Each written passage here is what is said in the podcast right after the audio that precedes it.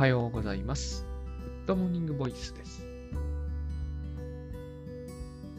1月の5日、金曜日、朝8時50分です。そろそろ仕事始めという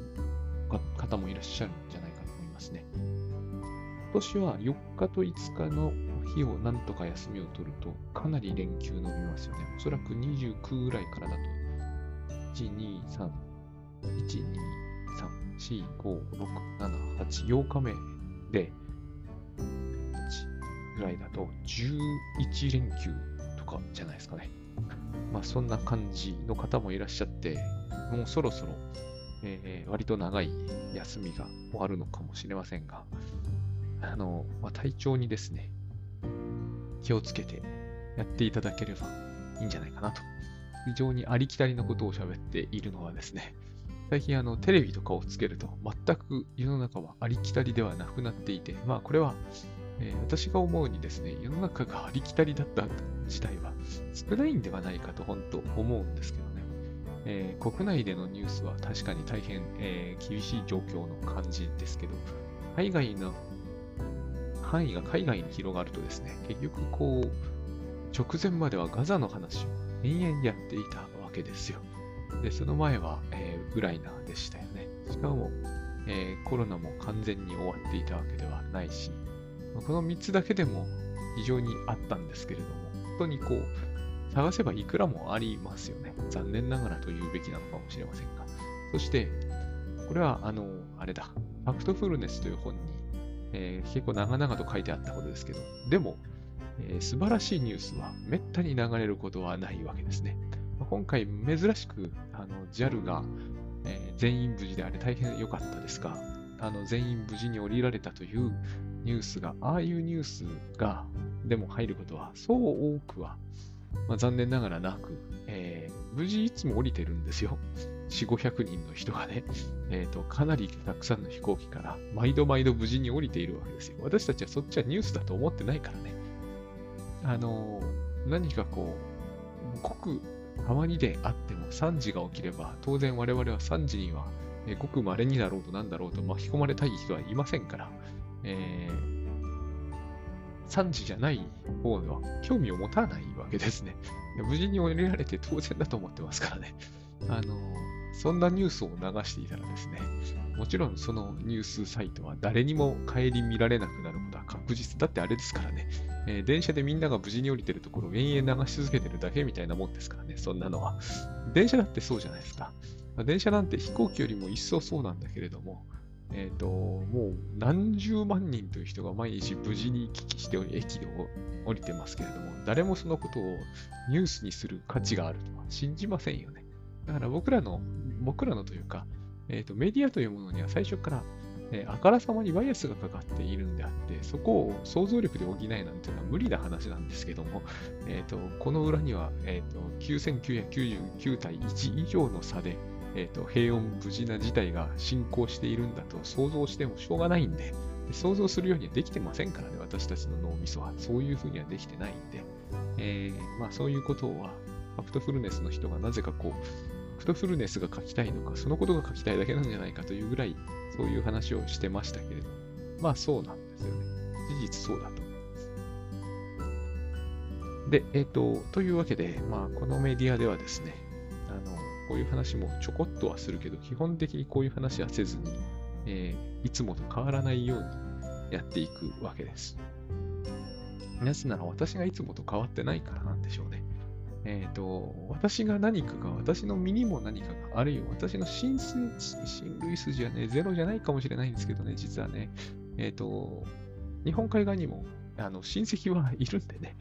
えっ、と、全く関係している人がいないなんてことはありえないんじゃないかとは思うんですが、えっ、と、仕事の関係者とか、あらゆる人を含めればですね、実際私、大学時代の親友、富山県人でしたし、今も住んでるんじゃないかなって思うんですよね。わかんないですけども。まあ、あの、モテるやつでしたね。うん、私は大学時代モテなかったんで、どうすればああいうふうに、まあ、あいつはイケメンで、しかも背もめっちゃ高かったんで、ああいうふうにはなれないんですけれどもね。今日はそういう話も、えー織り交ぜつつですね、織り交ぜつつ、ちょっと今日はまずお知らせから入らせていただこうと思っているんですけど、この辺もですね、まあ、ご時世あんま関係なくお知らせなわけですね。えっ、ー、と、一つは、あれです。東京ライフハック研究会の、1月20日、申し込みが現在ない。これ、ないというのは、すこぶる問題でして、まあ、最終的にないとはさすがに思わないんですけれども、いやなかったらできないでしょっていう、だからね、やっぱりこの、あれなんですよ。えっ、ー、と、すべての関係者は、えっ、ー、と、すべての世の中の出来事を支えているんですよね、間違いなく。だってなければできないですよ、これは。ゲストをお招きして、えー、参加者ゼロですね。私とね、エフタさんとベックさんと、まあ、ゾエさんか、で聞いてますと。それじゃあいつもの、えーと、食事会と変わらなくなっちゃいますからね。えっ、ー、と、そういう状況でやるわけにはいかないので、まあ、こちらを聞いていただいている方にはですね、ぜひ、こう、あの、いろいろとライフハックと精神分析みたいな、えー、そんなノリで話をされても困るかもしれませんが、えーと、そういうノリの会というのをこれからですね、と、多分これは役割とか個性とかいう言葉を持ち出すまでもなくね、僕しかやんない気がして仕方がないんですよね。僕がやらなければ多分このようなものは少なくとも日本からは消滅するだろうなって感じがします。えっ、ー、と、まあ、そこを言うとね、いかにもベックさん、北信也さんにえー、無理に無理をお願いしている格好になってしまっているんだけれども、そこはしょうがないわけですね。まあ、彼は東羅県の、えっ、ー、と、まあ、筆頭ですから。ここはしょうがない。もうね、えー、諦めていただくより他はない。えー、困った、あの、面倒くさいやつと付き合っちゃったなっていうふうに思ってもらうしかないんですけど、僕のことですよ。あの僕はこれに、まあ、今日の話と絡めて意味はあると思っておりますからね。だから、えこういう会合をちょっと無料しでもやると。でもこれを無料してやるためにやっぱり、えー、参加していただく方の存在がゼロではまずいんですね。まあ1とかでもやっぱまずいなって思うんですよね。だから、えー、ここはもうしょうがない。本当は一人でもやりたいものはやればいいと思うんだけど、現実にはそういうわけにはいきませんから、あのー、なんとか皆さんのお力添えというか、まあ、あの、それじゃ寄付募ってるみたいなんですけど、そうではないんですよね。この会合は、えー、参加してしかも、その参加は、あの、面白いと思っていただかなければ、ほとんどやる意味はないと思うので、えー、ぜひ、こう、面白いと思っていただけるようにしたいと思いますので、そういう意味でも、まあ、お力添えをいただけるとありがたいですね。えー、合わせまして告知で、1月28日に、グッドバイブス×タスクシュートとか、この話もしなきゃいけないな、えー、いう第3弾となります。負のループという話ね。これもですね、えーと、もしかするとこれを聞いてる人は私のことをここに持ち出さないでよと思うかもしれませんが、こういうのを持ち出したときに、しかもセミナー打とうというときはですね、最低 100, 100人はこういう人はいるっていう想定があります。なきゃやんないです。一人の方のためにセミナー開くわけにはいかないので、私のことだと思われる方は、ぜひ、えーと、またお力添えいただくとありがたいわけですね。100名は僕は絶対いると思ってます。正直言って日本にこういうことでのお悩みの方は1万人は下回らないはずだ。絶対下回ることはありえないって思ってます。だから1万人に向かって喋ってるつもりではあるんですよ。まあ、僕のこれが1万人に聞かれているというふうに思うことは、さすがにそういうえっ、ー、と、とんちんかんなことは考えませんけれども、えっ、ー、と、とはいええー、この負のループでお悩みの人は少ないとは絶対思えない。いっぱいいらっしゃると思います。その理由も僕は知ってるつもりです。これタスクシュートに現れるはずだと思っています。で、で、タスクシュートでこの問題本来解決できるはずだと思います。が、えー、なぜかタスクシュートユーザーがこの問題の解決にタスクシュートは使えないとおっしゃる方も、これも意外にいらっしゃる。意外にいらっしゃるんですよ。しかも結構これは、えーと、慢性化する傾向がありますので、えー、やっぱりグッドバイブスの力添えもいるわけですね。ここを2つね、掛け合わせて解決できないというふうには私には信じられない。だとすると何か私の考え方には根本的な間違いがあるらしいということになっちゃうんで、えー、とそれは信じられないのでですね、えっ、ー、と、効果あるはずだというふうに考えて、まあ、この負のループっていうのはどういうものかというと、実にこれ簡単なループです。朝起きるのは辛いと。で、朝起きて辛いまま仕事に行くんだけど、えー、辛い状態で仕事をするから、いまいちはかどらないと。だから仕事が長引いてしまって、えーと、家に帰ってきてから、えー、これが面白いところなんですよね。僕らはですね、えーと、自由が一あの自分の自由が、えー、何て言うのかな、うん、損なわれていると思うと。それを取り返さねばと考える。僕はそうか捉えてるんですね、この問題を、一つは。だから、えっ、ー、と、急いで、短い時間の間に急いで、えっ、ー、と、娯楽を吸収しなければっていうように働くっぽいんですよ。僕はこういうふうにして、えっ、ー、と、例えば、一昔前の話題ではですね、なんだっけあれ、発言小町。発言、なんかね、発言小町に走るっていう話は少なくないんですよね。これは、かの、かのですよ。もう、伝説のと言っては失礼なんですけど、現在もあの活動中なんで、あの人僕の先輩なんだけどね、ネタフルさんが、えーと、発言小町ばっかり見てちゃダメなんですよ、みたいなことを、えっ、ー、と、どこかであ、あんまりそういうことを言われる、言う方じゃないんでね、どっかで言ってた気がするんですよね。あその時に、あ、発言小町なんだ、ここでの象徴はっていう。別にいいじゃないですか、ヤフー知恵袋でも。えっ、ー、と、それこそ、ハテナ界隈でも当時は良かったと思うし、まだあるのかな。うん。なんでもいいんですよね。SNS と言っとけばいいんだけど、発言小町っていうふうに、えー、別に発言小町でなくてもいいと思うんですけど、要は象徴なんですよね、これはね。あの、なんちゅうのかな。えー、井戸端会議でディスり合う刺激みたいな感じ。そういうものでの刺激を受けまくってちゃダメだよね、みたいな、軽い話ですよ。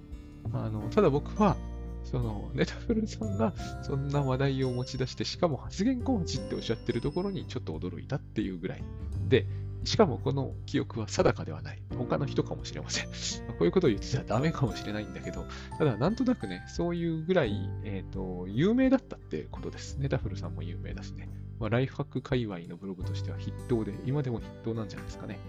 えー、僕の先輩なんですよ。も存じ上げませんでしたけれどもね。はい。まあ、年離れて、多少離れてるのかな。まあ、同じ大学にいたなどというのはですね、いて会ってても、まあ、ネタフルにこれからなる人だって思わないですからね。あのそんなことは、もちろん、えっ、ー、と、先読みできないわけだから、しょうがないんですけども、まあ、そういう、えー、不思議なつながりもあると。で、別に不思議なつながりがあるからなんだってこともなく、えー、発言小鉢もなんだってことはないんですが、要するに、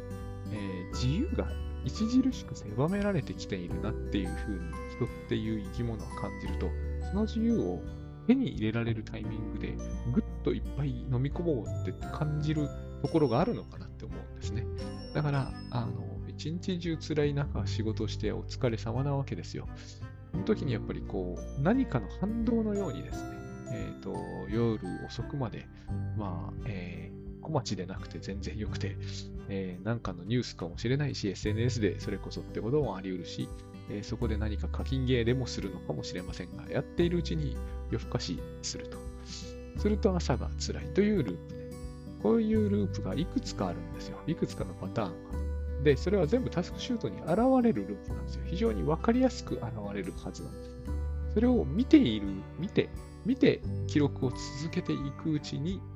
えー、解消されていくはずであるっていう理屈が私の頭の中にはありまして、だから記録取るのが大変ですっていうのはここでの大きなネックにはなります。でもまあその大変っていうのはですね、えっ、ー、と、いわば重い荷物を背負って歩くのが大変っていうのとは違うんで、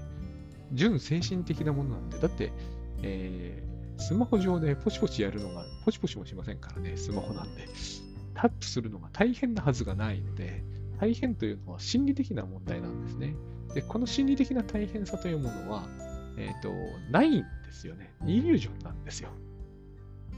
だから、えー、とだって大大抵それが大変だとおっしゃってる方の、え、10倍ぐらい僕はあのタスクシュートをタップしてますけど、何にもそれが大変だと、それによって指がつったとかいうことはないんで、一回もね。だから、そんなはずはない。それは、え、指の大変さではないってことですね。心理的な大変さ。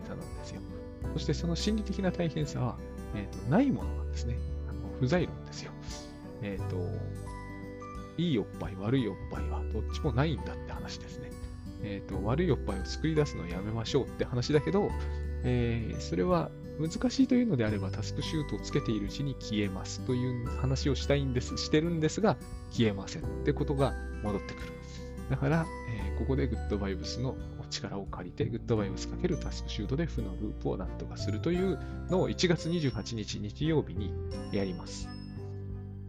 はい。これは3時から5時、6時ですね。6時という形になっているので、えー、よろしければ、この負のループは、僕は絶対消せるはずだと思っていますし、てか、消えてない、もともとないものだから。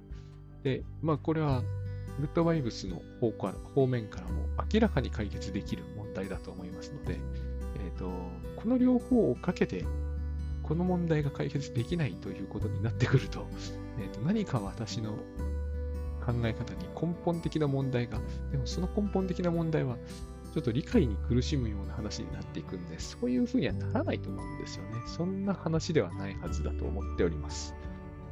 なので、えー、よろしければ聞いていただくと幸いです。こういう活動を増やしていきたいわけですよ。要するにね。合わせて2月から、2月1日から、えー、3ヶ月チャレンジ第第5期、第5期をやります。1年もありましたね。えー、なんとか2年目を回そうという感じで、今回は新規1名様のみの、えーと、募集とさせていただきまして、そう若干値段上げさせてもらいまして、7万円プラス税、だから7万7千円ですね。で、3ヶ月。まあ、そんなバカ高くはないと思いたいわけで、えーと、こういうところからも、あのいろいろとやり、これがまあ私のある意味やりたいことなんで、えー、これが続いていれば私は一応納得して仕事をしていけるといったところなので、ぜひお願いしたいなと思ってます。はい。15分をお知らせだけで経過してしまった。あの、今日はですね、えー、まず、さっきの話していた中で言うと、えっ、ー、と、ひも手の品格っていう、著者名をすぐ忘れる。ひも手の品格書いたのは、次までは思い出せるんですよね。次で止まっちゃうんですよ今ネッ。トで便利なんで。はい。えー、杉田俊介さん。あ、よかった。調べてよかった。杉田だって出てこなかった。えー、ひも手の品格。男にとって弱さとは何かっていう副題がついていますが、この本なんですけれどね、あの、またそういう話かよって思われるけど、またそういう話なんですけどね、あの、まあ私のことが書いてあるように思える本なんですよ、これは。思った本なんですね。だから、間違いなく自分のことが書いてあると思った本には、えっ、ー、と、その他に10万人ぐらい似たような人がいるってことです。だってこの本ベストセラーになりましたからね。え、ー、と、私だけしか身につまされないようでは絶対ベストセラーにはならないじゃないですか。このモテない問題で悩んでた。まあ大体普通男はモテませんけど、えー、モテない問題で悩んでいた男は、えーと、僕らの世代、杉田さんは僕らの世代ですから、明らかに無数にいるわけですよ。無数に。で、この問題は僕は、えー、モテることとは何の関係もないと今では思っています。これはですね、母親の不在っていう問題なんですね。で、この場合の母親というのは、えっと、彼女にお母さん役をやってほしいって話ではないんですよ。いや、そうなんですけれども、えっと、そうではないんですね。で、ここでよくジェンダー問題になっちゃうんですけど、ここでジェンダー問題に飛んでいかないことが非常に大事です。でこの話は私さっきの負のループと実は関係があると、しかも相当深く関係していると思ってるんですけど、負のループにはまり込むのは、やっぱり僕は母親不在だと今ではだいぶ認識しているんですね。だから、タスクシュートで問題が解決しにくいのは、ある意味自然のことかなとは思うんです。グッドバイブスは、えー、大いにこの問題に、えーと、有効だと思いますが、え、そういう意味では精神分析も有効なんだけど、まあ、多分精神分析はそこら辺で受けるのは難しい上に、えーと、ここに精神分析が解になるという発想を持つのは、グッドバイブスが解になるという発想を持つよりも困難でしょうね、今の時代。実にねじ曲がってますよね、本当に。精神分析ではこの問題を解決するのが一つの重大な役割のはずなのに、何のためにあるのかすら今ではもうよく分かられていない。で、僕が驚いたのは最近読み直してですね、精神分析用語が割と至るところに出てきているんですね。つまり杉田さんは間違いなくフロイトを相当読み込んでいて、しかもこの紐手の品格の問題に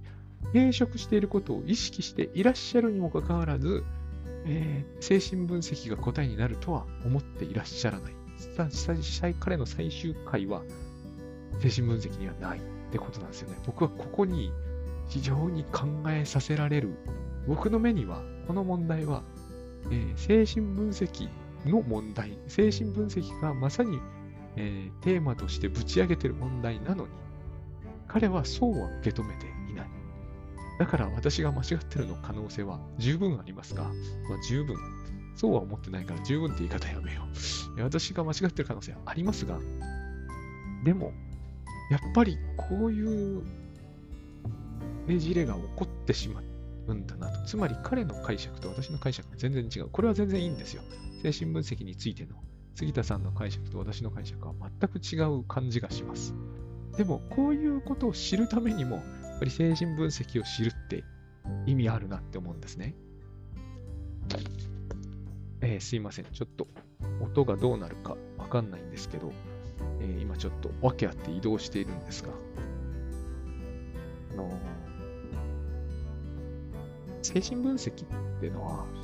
確かに科学用語と違って、用語の一つ一つへの解釈の幅があって、わかりにくいんですよね。人によって考え方が違う。ただ、読んでいる人は、もうそれを意外と使っちゃうんですよ。対して断りもなく。対して断りもなくっていうのは断らずに使う資格がないとかいう話ではないですよ。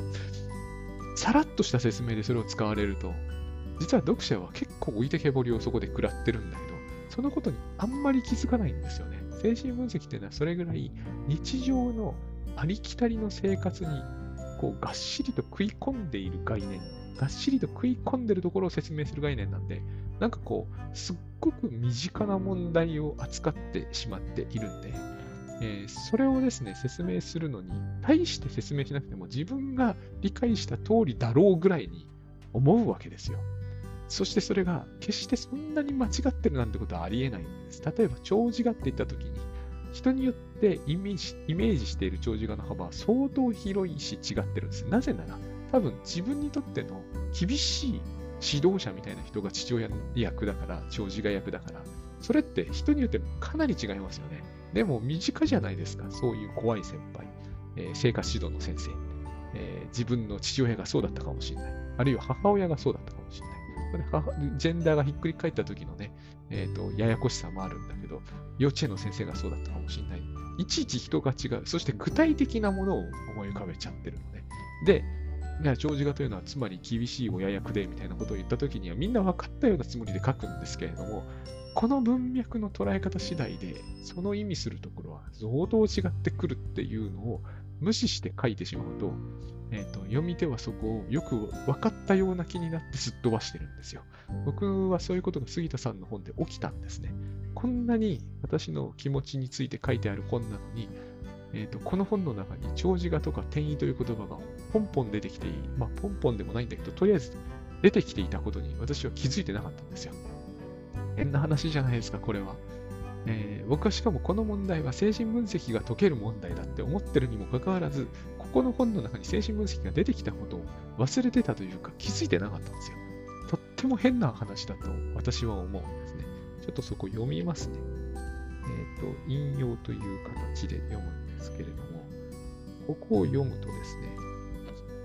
いかにもこの番組を聞いてくださっている方の中には、このくだりに違和感を感じる方がいらっしゃると思うんですけど、えーと、P44 の途中からです。フロイトは、もうフロイトはって書いてありますからね。僕、ここ、この本の中にフロイト出てきたなんて意識してませんでした。読んだ時は意識してたでしょうけど、そりゃ、もう今は全然意識してませんでした。フロイトは、普通の快感原則、かっこ、人は不快な刺激をなるべく低減し、安定的な状態を欲望する。僕は快感原則に関する解釈がすでにここだけでも違ってますけどね。フロイトは普通の快感原則、かっこ人は不快な刺激をなるべく低減し、安定的な状態を欲望する、かっこ閉じるとは異なる。奇妙な欲動が人間の中にはあると仮定せざるを得なくなる。それをタナトス、死の衝動、死の欲動と呼んだ。まあ、ねえそうなのかもしれない。僕にはそうは読めないんだけど、そうではないとは言えない。で、無意識っていう言葉も出てくるんですね。無意識の中に溜め込まれた在籍感は、これはまあ罪悪感でもいいと思うんですが、長寿が、かっこ倫理、長寿が倫理かな長寿がかっこ倫理となって自我を押さえつけ、何々しろ、何々するなという命令を与えてくる。つまり人間の脆弱な自我は、人間の自我が脆弱だとフロイトは言ったかな？人間の脆弱な自我は、超自我からの倫理的な命令を常に子供のように恐れ続けている。これがヨルベナさんの部分に該当するとは思うんですよね。だから、超自我とヨルベナさんはセットだっていうのは、えー、確かだっていう感じはするんですよ。で、その話をしてる気もするんですね。フロイトはそうした超自我を厳しい父親とも言っている。まあ言ってたかもしれない。それは理想的な男らしい男からの、ここに多分、杉田さんの批判的な視線があるんだと思うんですよね。フロイトに対するじゃなくて男らしい男の、ね。理想的な男らしい男。だけど私は長寿がって母親である可能性も少なからずあると思う。まあ、でもそれが理想的な男らしい男の母親っていうことはあるかもしれませんけどね。それは理想的な男らしい男からの無力な子供に対する命令のようなものであると。でも私はフロイトがそう言ってるようには、いろんな、そういう部分がなかったわけじゃないと思うんだけど、思えないんですよ。で、タナトスとしての男性嫌悪って、一言で、まあ、体言止めで書かれるんで、ここすごい強調されてるんですけど、つまり、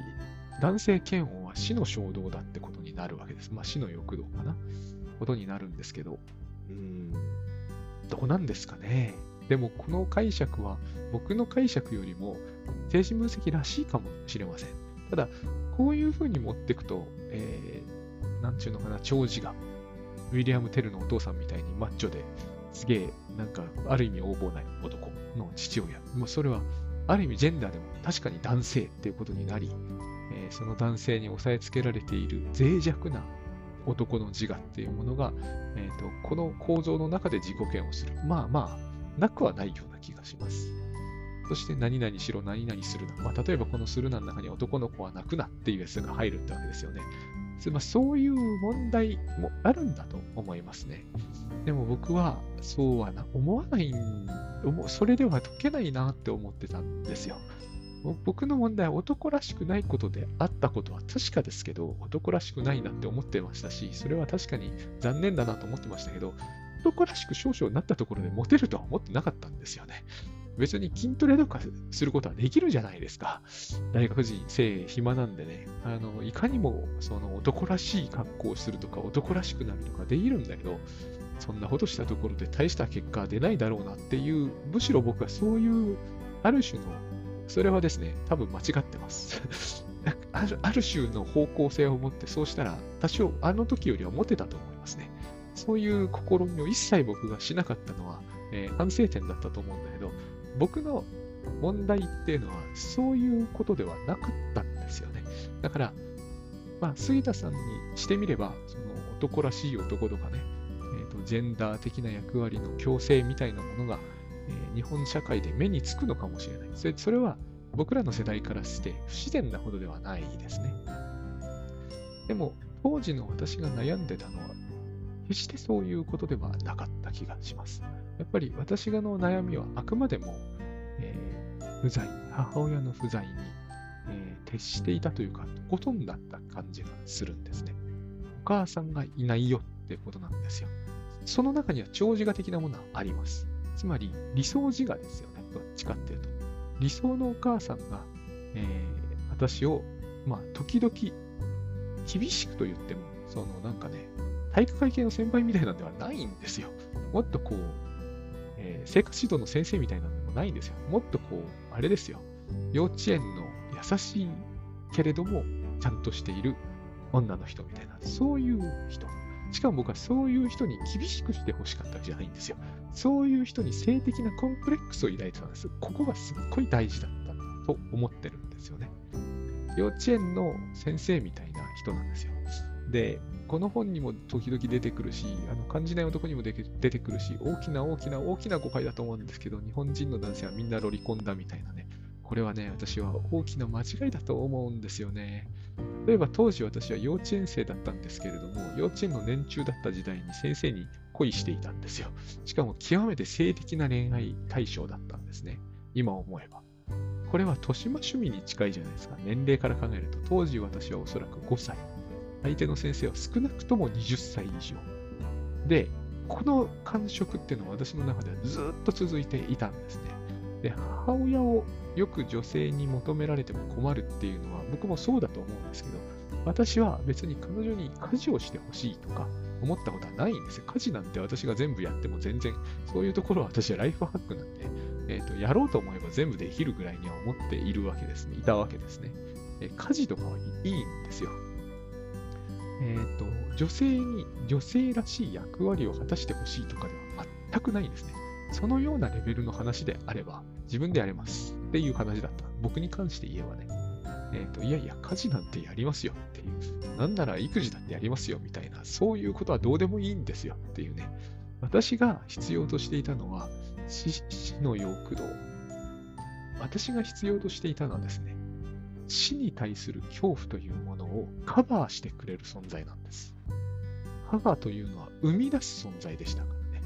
で、自分の子が欲しいって意味では全くないですよ。そういうことではなくて、えーと、死が怖いんですよ。死ぬってのはね。えっ、ー、と、当時、今もそうかもしれませんが、えー、個の尊重ということが盛んに言われていましたね。今でもその話に単純な、えー、ほとんど僕からすると時々、当時もそう思ってたんですよ。別にグッドバイブス以降そう思うようになったわけじゃない。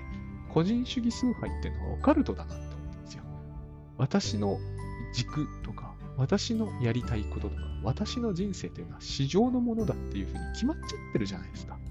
だから、えっ、ー、と、杉田さんのこの、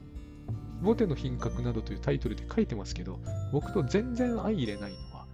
えっ、ー、と、ここで大事なのは男性の多様性なんだっていう話をされてるんですね。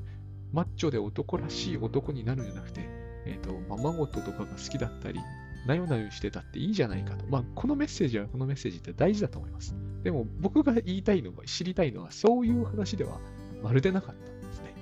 結果、結論としての話ですよ。この方の問題提起に私はめちゃくちゃ共感したんで、この本は私にとっては極めていい本なんだけど、その杉田さんの、えーと、回っていうのは、もうモテなくても、なよなよしてても、その、あらゆるバラエティが、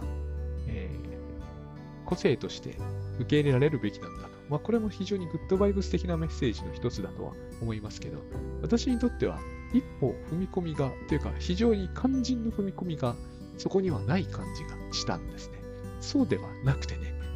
その、なよなよしてても、何でもいいというのはその通りだと思うんですよ。僕はそんなのはデフォで受け入れる話で、別にマッチョであるかどうかなんて関係なかったんですよ。だからモテなかったんだ。そのぐらい僕はそういうことに興味なかったんです。私の興味は、その個性ってやつですよ。個人主義。そして私という、この、結局それは肉体に入っていく感じがするんですね、僕は。ここら辺が杉田さんとか、えー、ごく一般的な話と、どの程度相入れるかわからないんだけど、僕、個性、個人主義ってなった時には、やっぱり、一個の肉体って話になっていくしかないと思うんですよね。先日、J 松崎さんが、と、マスクシュートジャーニーで J さんが、人と人との間に境界線はないんだっていう話をされていて、私あれ非常に大事なポイントだって思うんだけど、あえて境界線をつけるなら、やっぱそこは肉体の一番外でしょ。皮膚ですよね。まあ、ここに境界線ないと思うんだけどね。だって我々は呼吸しないとすぐ死んじゃいますから。すぐ死んじゃうところがミソですよね。えっ、ー、と完結できないんですよ。自己完結できない。少なくとも肉体は。肉体ではなくて、え、ー、と、私という、このなんかよくわからない、えーと、心理的記憶のに依存しているアイデンティティに自己完結の線を持つんだっていうなら、それはちょっと違う話になっていくんだけど、僕はそれはもっと線が曖昧なんじゃないかなって思うんですよね、輪郭線が。えっ、ー、と、そのような事故っていうのは、野球とか見てるとすぐ曖昧に外側になっちゃうし、そもそもこの外側がしっかりしているっていうのは、まあ、バウンダリーの問題なんだけど、怪しげですよね、ちょっと。なんか精神的にそれは不安定なんではないか、むしろって思うんですよ。だから自分軸にこだわるっていうのは僕はアイデンティティが脆弱だなって感じがします。人の記憶というものは、えーと、もっと動的でダイナミックなものなので、当然自分に対する観念も動的でダイナミックなものになるはずです。大体ほら、えこれはタスクシュートなんですけど、朝起きた時の自分の、えっ、と、れからまだ寝てたいぞっていうのと、夜寝夜更かし、さっきの負のループの時に出てくるんだけど、していたい自分とはまるで違うことを望んでるじゃないですか。自分というのは、えっ、と、いちいち変転するものなんですよね。えっ、と、ものすごくこう、ドロッとした、えー僕のイメージで、えアイデンティティというのはものすごくドロッとしたアメーバ状のゼリーみたいな印象なんですよ。輪郭が曖昧で、私ってこんな感じっていうぐらいのものでしかなくて、それよりはまだ肉体の方が、えっ、と、外、外輪というのかな。輪郭ははっきりしてると思うんですよ。線、線が描ける。だけど、その線だって怪しいもんなんですよ。それが、あの、皮膚を作っている構成要素も、えっ、と、どんどんどんどん代謝されて変化していきますしね。で、皮膚呼吸もしてますしね。つまり、外と内が完結なんてしてないんですよ。完結してると思っている人がいるとすると、それはかなり単純な、我々はガラス細工ではないっていうような話ね。ほいで、そいでですね、うんと、に僕は、その、アイデンティティというもの万歳の時代に生きてきました。多分今の30代の方よりも、我々、今40代後半から50代の人、もうそれのピークだった気がします。なんといってもね、全然認めてくれなくても個性は絶対だったんですよ。だから、学校の先生って面白くて、えーと、個性はいいんだ。でもこうしろみたいな、そういうことを平気で言えるぐらい、もうなんていうのかな。あの、まあ、絶対だったんですね。だから僕はあれはオカルトだと思ってたんですよ。個人主義崇拝っていうのは崇拝に近いなって感じがします。これは、だからすぐにこう、右派みたいな人たちが出てきて、それが戦後をダメにしたんだみたいな話になるんだけど、そんなに単純な話じゃないと思うんですよね。結局、あれは、えっ、と、何かを崇拝するとその反動が来る。特に敗戦ってのがありましたから、戦争で負ける前は、ああいうのの真逆だったんで、多分そうなったんだと思うんですよね。反動的に。で、そういう運動がずっとあったわけじゃないですか。その安保闘争みたいなのも含めて。でずっと、その後に僕ら生まれてきて育っているんで、もうなんか、ある意味それは確定事項みたいな顔をしてたんですよ。そうでなかったことは、その後、だんだんだんだん、まあ、特にオウムあたりから怪しくなっていくんだけど、とにかく、その辺で一旦個人崇拝みたいなものは、相当頂上、あの、頂上付近までクライマックスを迎えるわけですよね、きっと。で僕はその空気をどっぷり吸ってるから、当然個性崇拝しかないわけですね。えっ、と、まさかその時代に僕のようにごく普通の教育を受けてきた人間がですね、全体主義に走るってわけにはいかないですよね。今更共産主義だの、今更右翼だのっていうわけには、普通の教育を受けてれば、まず受け付けられないもんです。それはもうだって、ね、2歳、3歳、4歳、5歳の頃から個性の話ばっかり聞かされてる人間が、よっぽど反動的に逆にいかない限り、えーと、北朝鮮みたいに日本をしたら幸せになるぞって信じないですよ。当時まだソ連もあったしね。で、それはそれとしてしょうがないんだけど、この子は滅ぶじゃないですか。絶対に。死ぬってことを僕らは知ってるから、まあこれを言ったのは河合隼なんですけどね。えー死ぬのをずっと知っていながら生きていくっていうのが人間という心理の難しさみたいなことを言っていて、これタナトスよりいい発想だなって思ったんですけども、まあつまり、えっ、と、個人は肉体なわけで、僕の考えでは。肉体は、まあ、滅ぶわけで、それは非常に怖いわけですよ。この怖さを何とかしてくれよっていうところに僕は母親を求めてたわけです。で、これが僕の恋愛欲求と性欲のほぼ全駆動なんですよ。だから非常に、まあ、死の欲動ね。死を欲動してるわけじゃないからね、これはね、別に。死ぬのが怖いって話ですから。だから、よるべなさというヘルプレスネスというのはですね、長寿軍ああしろこうしろというその命令とかマッチョについていけない弱さではないんですよ。それは意識してましたよ。もちろんね。エディプス的な、あの体育会系的なやつですよね。えー先輩がなんかしごくみたいな、それが嫌だって。それはまあそうですよ。でも、そういうもので傷つくから家でいたわってほしいっていうふうに杉田さんは書くんだけど、そういうことではないなってやっぱ僕は思うんですよね。そんなのは行かなきゃいいし、えーと別に、えーと、それが怖いわけじゃないんですよ。だってめっちゃ暴れることはできるじゃないですか。相手がどんなにマッチョだってめっちゃ暴れることはできるじゃないですか。なんで僕らがめっちゃ暴れないのかというと、結局その集団でやっていかなきゃなんないと思ってるからですよ。で、その集団でやっていかなきゃなんないのは、つまり上司に頭を下げるのと全く同じなんだけど、上司に頭を下げるのはどうしてかっていうと、結局生きていきたいからじゃないですか。で、結局生きていきたいということは、僕の観点ではですね、この肉体が死ぬのが恐ろしいっていう意味だった。これをいたわってほしいんですよ。で、でそんなの彼女には無理だよねって言われるのは全くその通りです。だから私は彼女ができなかったんですよ。構造上無理な要求があったんですね、ここには。僕は別にニコライ・スタブローギンの、あの、あれですよ。なんだっけ。えー、ドステフスキーと、悪霊。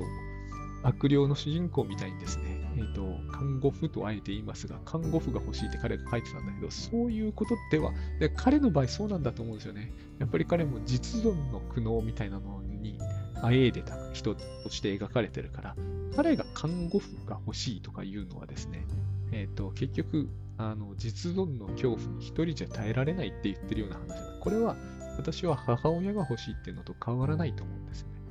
で、子宮回帰願望なんて言葉すらあるんですよ。要するにお母さんのお腹の中に戻りたいです。これは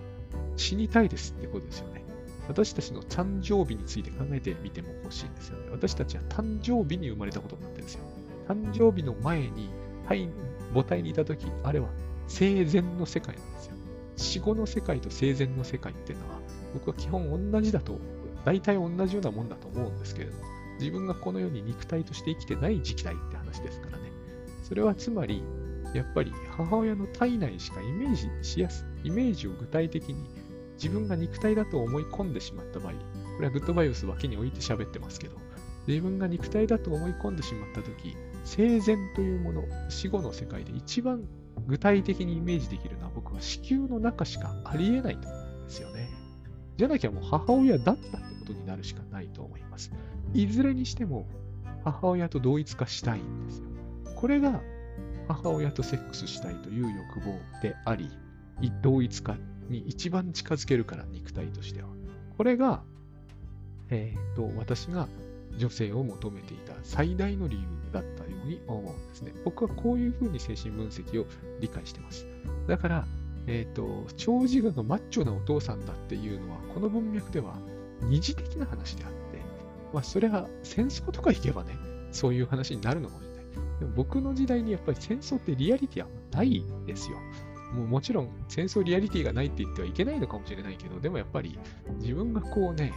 徴兵されて戦争行きますみたいな、それを女性にいたわってほしいから彼女が欲しかったとかではないですね。私の感じの、感じてるものとしては。そんなのでは全然ない。私はやっぱり家がなくなるのを恐怖していたし、家がなくなるというのは象徴的に母親が消滅することを恐怖していたというか、消滅してたんですよ。具体、実際の母親はずっといましたよ。えー、実家に帰ったことも離婚したことも、えー、入院したのはつい最近だけど、えー、とにかくそういうことはなかった。そういうことではないんですね。私は、えー、ご飯作って欲しかったわけでも、部屋の掃除をして欲しかったわけでも全くないです。なんかそのような話を、えー、ジェンダーでされてみると僕は、いや、そんな話は私にとっては、えっ、ー、と、なんていうのかな。